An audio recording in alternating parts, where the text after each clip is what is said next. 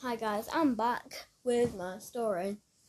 Um, so I'm on chapter ten right now. Well, I'm about to read chapter ten to you. Chapter eleven and chapter twelve. Let's go. Chapter ten: The queasiness. When they both when they took Jess to the hospital, Molly felt slightly queasy. She wasn't sure why, but she decided to ignore it.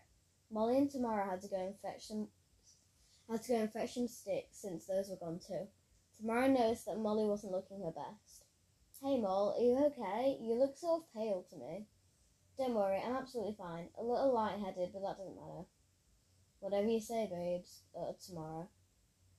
Molly and Tamara went to pick up a huge batch of sticks when Molly suddenly felt really, really nauseous. She knew she was going to puke. After around 30 seconds, Molly went really pale. Molly, mark my words, are you okay? You look really pet, but Molly puked before Ma- Tamara was even done talking. Vomit splattered everywhere, including all over Tamara. Tamara stood there with her mouth hanging open. Oh my, Oh, OMG, I'm so sorry, cried Molly, since she had got vomit all over Tamara's fluffy pajamas. It, it's okay, I guess. I, I don't feel good, said Molly and dropped onto the floor. Molly, Molly, say hi if you can hear me, yelled Tamara, but Molly didn't respond. She had fainted. Tamara texted Kira, who came running into the drama instantly.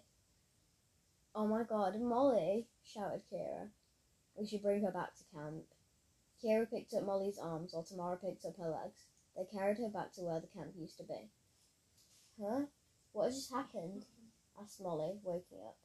Molly, why didn't you tell me that you felt sick? Um, I'm sorry. It's okay, but next time, please tell me. Now the only problem that had to be solved were those pajamas of Tamara's. There was a nearby river at least. The only problem was that they couldn't take off their clothes, because then she'd be naked out in the open, which is obviously inappropriate.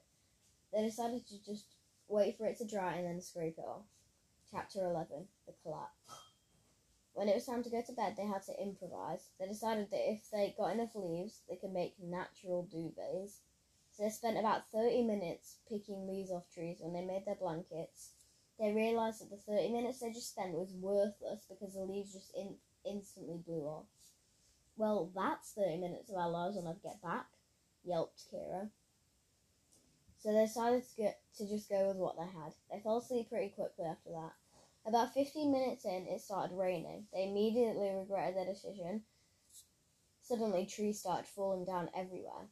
Somehow, Kira and Tamara were still sleeping. Molly got up and noticed that all the trees in the forest had fallen down. This was it, the collapse. Wake up, everyone, yelled Molly. When she got them to wake up, they had to get out of the forest or they would get squashed. Quick, climb onto that hill, shouted Tamara. The girls climbed onto the hill and watched the forest collapse.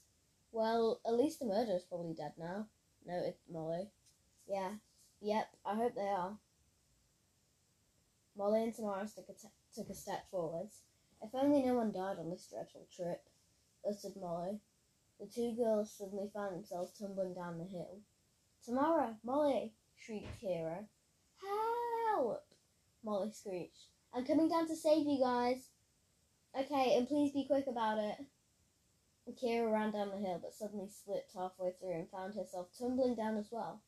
Molly and Tamara were suddenly rolling to the left, while Kira was rolling more to the right. Molly and Tamara bumped their heads on a tree. Now, there is something about rolling down a hill and bumping heads on a tree that makes one feel extremely nauseous and tired, therefore you don't have the energy to move. The two girls were experiencing this, so they just lay here for about five minutes until both of them fell asleep. Chapter 12 Where are they?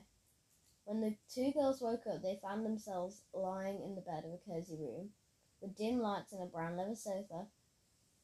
The wallpaper was very floral. It was dark red with iconic beige flowers.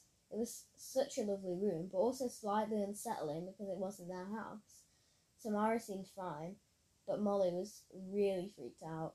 They decided to look around, which is when they bumped into a man. He had long, thick strands of brown hair and blue eyes. Tamara thought going up to Tamara thought of going up to him and asked and asking him who he was, while Molly thought of trying to get past him. they both decided it was best to just ask him where they were. So they got up, so they got out of the bed and went up to him. Um, who are you? asked Tamara shyly.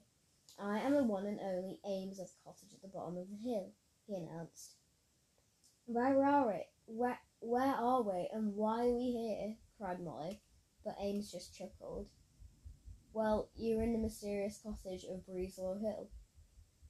You must you are here because the ghost chose you, explained Ames. But why did the, these ghosts choose us? questioned Molly. I asked them, and they said they knew who you were and wanted you to die so that you could be a ghost with them. Is there any, is there any danger to becoming a ghost with them? Only one. Is that this is that becoming a ghost with them means that you can't ever see anyone, including them, ever again. Wait, how does that work if they said they want to be ghosts with them?